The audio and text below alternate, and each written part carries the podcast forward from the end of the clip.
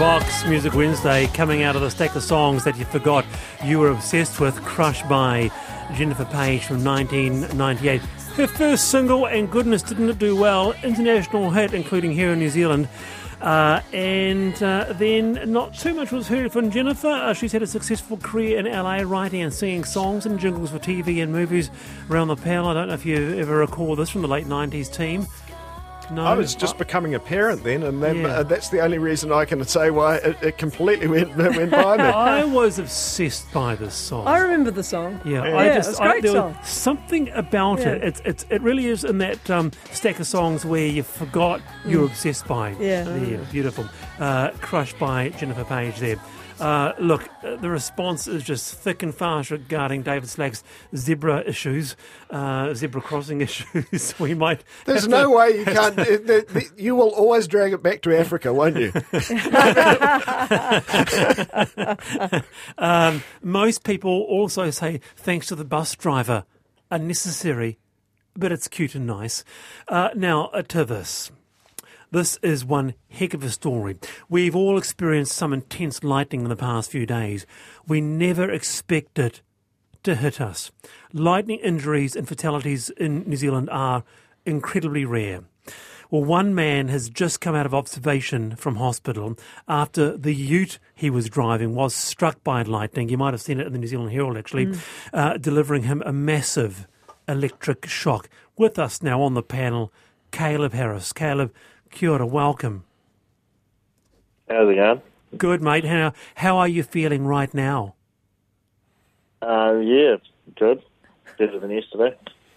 better than yesterday. Look, um, much of the nation saw that video of your ute being uh, on fire. Tell us the story, Caleb. What actually happened?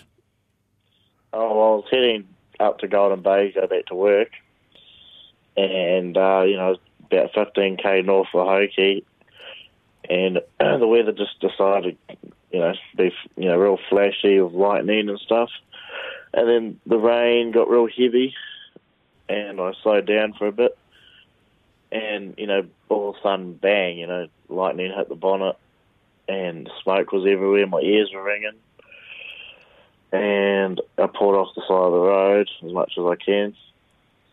And you know, the fire was happening pretty quickly, so I got out.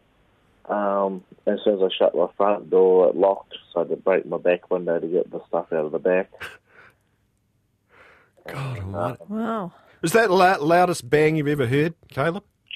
Yeah, probably it's a lot louder than anything else. And, and were you hurt at all? Were you burnt, or you, you managed to get out and without any injuries? Yeah, no injuries, just a bit of little cuts from the glass from breaking the window. Yeah. God, you must. Um, I think you should go buy a lotto ticket this week.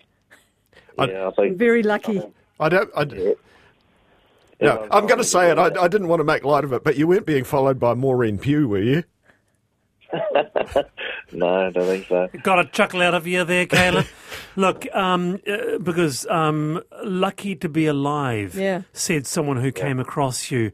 Uh, uh, Caleb, it's just such an odd thing to ha- have happened, and I guess is something that you just can't prepare for, Caleb.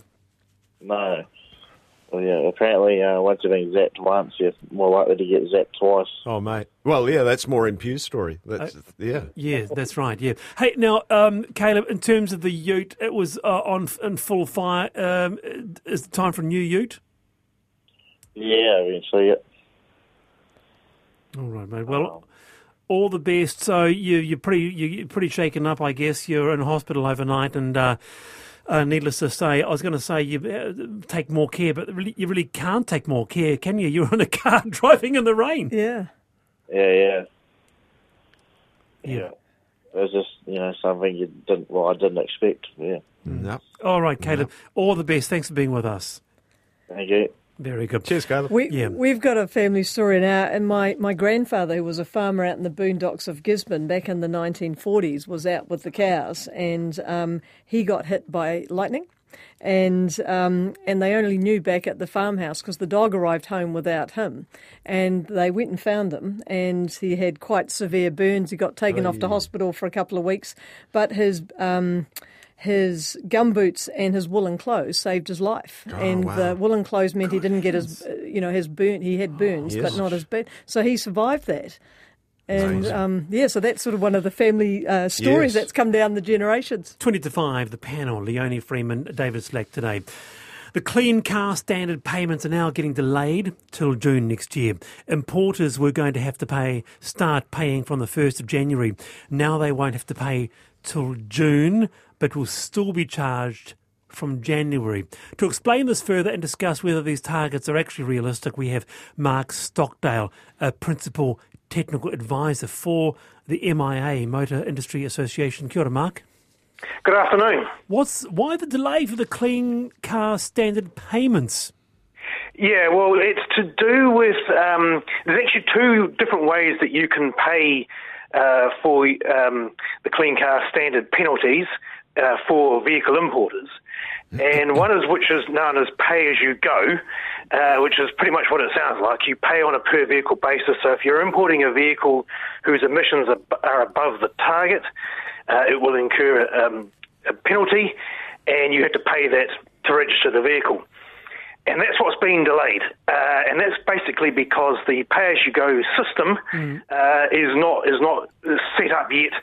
Um, uh, that's uh, being set up by the New Zealand Transport Agency, and it's it's just not going to be ready in time.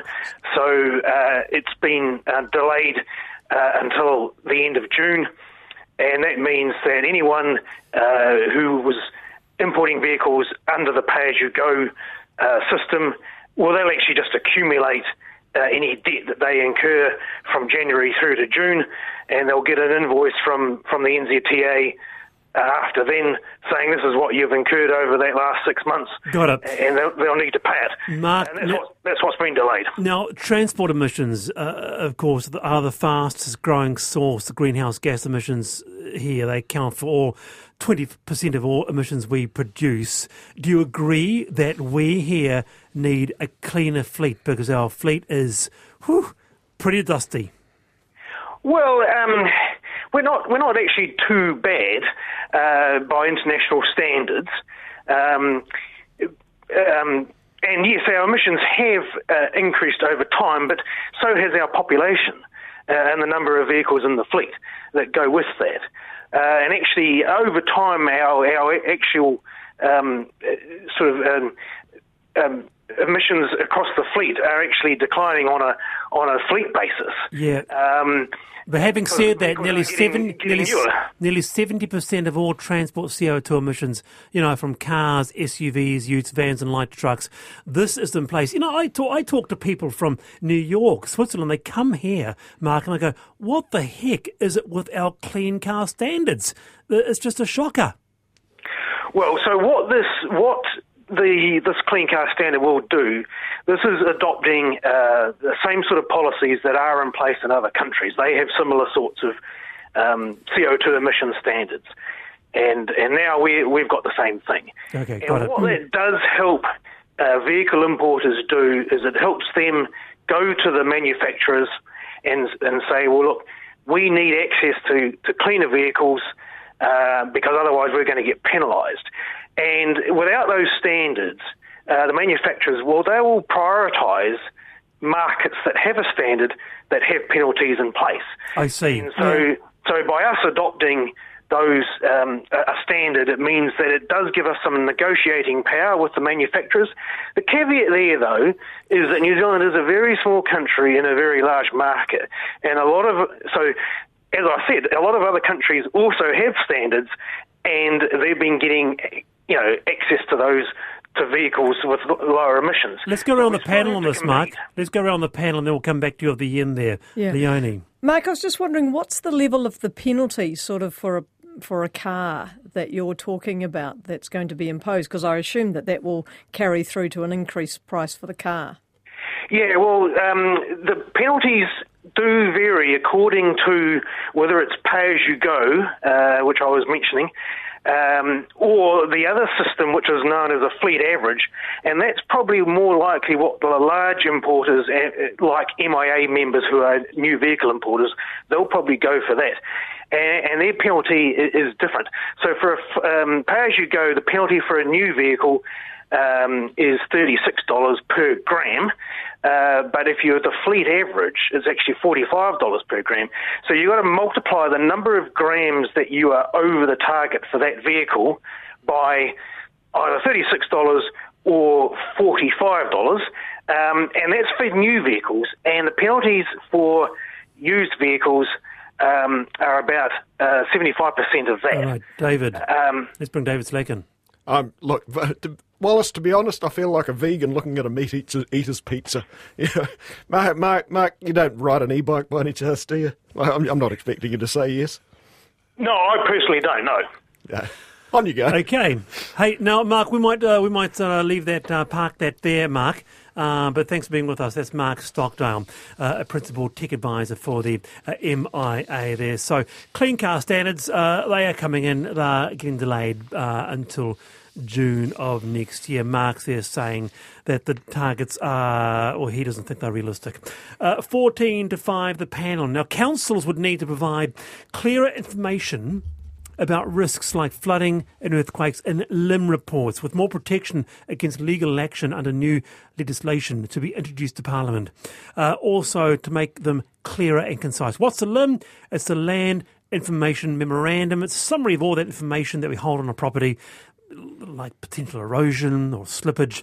Uh, and if you're buying a property, well advised to take a look at it. To discuss, Tim Grafton is the Chief Executive of the Insurance Council of New Zealand. Tim, kia ora. Kia ora, Wallace. Pretty important things, aren't they, LIMs? It's uh, good advice to study it hard. Yeah, look, you know, typically when someone's uh, looking to buy the house, uh, the real estate agent or vendor uh, will usually provide uh, these days uh, the the LIM on the house. Uh, it's a huge document. yeah. Um, could be probably uh, reasonably impenetrable for a lot of people. Um, but uh, what this uh, legislation is intending to do is make it a lot clearer around the natural hazard risks around the property you might be buying and also to include climate change uh, impacts in right. that as well. Let's go around the panel on this, and we'll come back to you, Tim. David. Yeah, Tim. Uh, actually. Um, I'm, I'm in two minds about this because I'm uh, partly because I'm informed by something Leonie was saying when we were talking about this beforehand, which is that uh, there is. Uh, she noted that councils are um, probably going to be leery of uh, um, liability that they may incur by um, offering a précis that then doesn't give you the, the fuller picture. I don't know if I'm interpreting your words correctly there, Leonie. But anyway, um, is that a fear in, in this, Tim, uh, that, that uh, such a thing would happen? Well, no. I mean, what, what the uh, legislation is doing is provide a uh, uh, cover for council in providing information, ah, okay. which mm. I would imagine right. would need to be reliant on best science and provided in good faith. Uh, I mean, there have been cases in the past where councils have been taken uh, uh, to uh, effectively down the court track uh, with people challenging the information that's yes. there. Uh, and, you know, obviously when we're dealing with climate change and looking ahead a long way, uh, there is an uncertainty. Uh, there's no absolute uh, rights and wrongs uh, uh, around what you can say about the future. So, important for councils to be able to rely on best science that's available and say, well, in our view, in good faith, this is what it looks like for this property, uh, looking out to the climate change impact. Leonie. So they, will get protection from that if they do it in that kind of way. Yeah, Hi, Tim. Um, Leonie here. And yes, David, that's what I did mean. that the councils were offering in, in best faith. But um, look, I, I, think it's a positive thing. Anything that makes uh, information more uh, understandable, transparent for uh, people involved in property is is good. It's a positive thing, and I think it's still a reminder. And Tim, interested to see what you say that um, you, you know you still want to encourage people if they've got something in a LIM, even with better information and they don't understand, make sure they do their due diligence. You know, don't just read it and and think, well, I'm not quite sure what it means, and Okay, carry on point. regardless. Do your due diligence. Go and talk to the experts. Make sure you understand what it means in a LIM. You can't leave the lawyer Oh yeah, out. absolutely. Yeah, dead right, Yeah. Leonie. Yeah, because how will it impact someone wanting to take out a mortgage? Well, uh, better information, better understandable Yeah. information uh, will uh, it help them, and it will also help uh, the bank uh, providing uh, the loan uh, that may well ask to uh, see the summary of the information that's provided uh, about a property.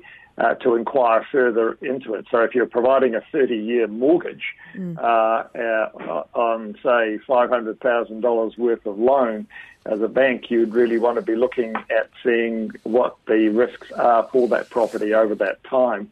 Uh, and, uh, you know, as a property owner, you'd want to be uh, fully aware of that as well.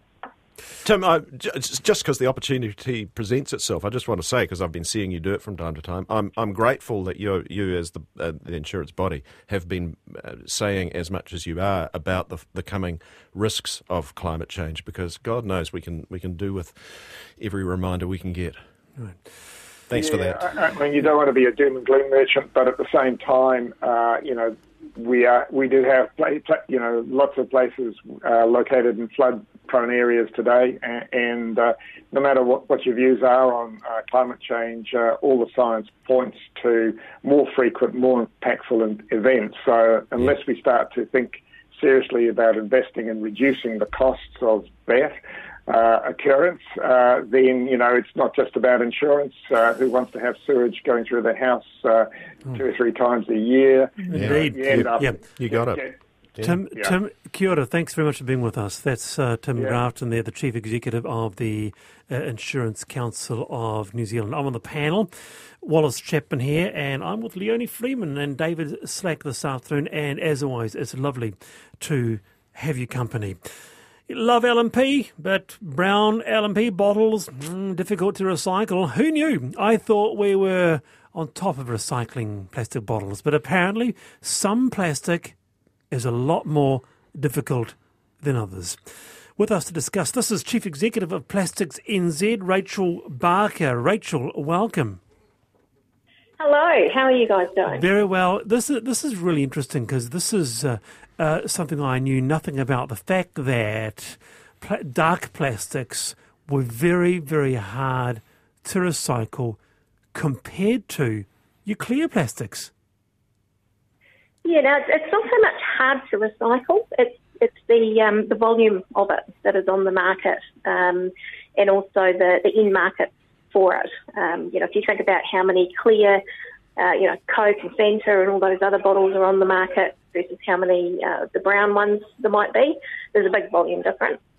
Um, so the actual collection side of it, um, you know, is one Oh, issue. okay. So it's more on the collection, although I do understand things like your black plastics. It's tricky because they don't have the sensors to separate it out. I guess that's a similar issue, isn't it? Yeah, pretty much. They're, they're invisible to the optical Ah. sorters, so um, they, they pretty much get manually deselected. Um, so yeah, I'm. I'm hesitating to do it because it's I'm that old I can remember when, but now I've said it. So the bit that goes Go after on, that David. is, you know, every, it always used to be the the L&P, the iconic, um, according to that story about the iconic uh, brown uh, bottle, is that it was glass. You know, it's only been in plastic for what 20, 30 years, I, and I recall, recall it. I- Yeah. I, I And didn't see you it. used to get money if you took the bottle back to the shop? you did. You Oh, did. going down the memory Yeah, lane here, doing- Rachel. going whole- down memory lane. Whole, don't, grand, don't whole you- Grandpa Simpson now. But, but then the bottles broke. The glass broke. And they're heavy Oh, to look, transport. Here's Yeah. my scar from a Coke bottle when Yeah. I was kidding seven. me. Anyway, Um, we digress, Rachel. Yeah, we do, we do. No, but and I do have a point, a meandering Grandpa Simpson point, and and that is that I'd, I'd, I'd like to see us finding a way past plastic packaging altogether. There, there, there is a there is a there is a possibility out there on the horizon. Maybe I'd like to see it. I'm not saying it's going to happen, but I'd like to see it. Stay there, Rachel. Let, get- let, You've, you've got some. Oh, sorry. let's bring, bring Leonie in as well. You can respond to both, Leonie. Yeah, no, look, I um, I, I found it fascinating because I hadn't realised the difference between the clear and the coloured um, plastic, and so it just reminds me again about um, education and standards, and and uh, you know, hopefully some of the the Coke and, and L&P will will shift towards clear plastic because that seems the logical solution. Although following David's logic, the logical solution would be for more people to drink less of that um, stuff and drink more water. Drink less Well, L&P, less plastic, Rachel. Sorry. Yeah, so I mean, in, in terms of you know the, the direction of travel for, for most of the brands, they are definitely heading towards the, the more re- recyclable solutions. So you know, hopefully we'll see clear plastic there fairly soon. Um, to the point about the, the glass and the you know sort of the deposit that you get back when you take it back. Um, well, glass is all well and good except from a climate perspective. So you know, we take all of those drinks and we Yes. put them in glass. The amount of fuel consumption will go through the roof.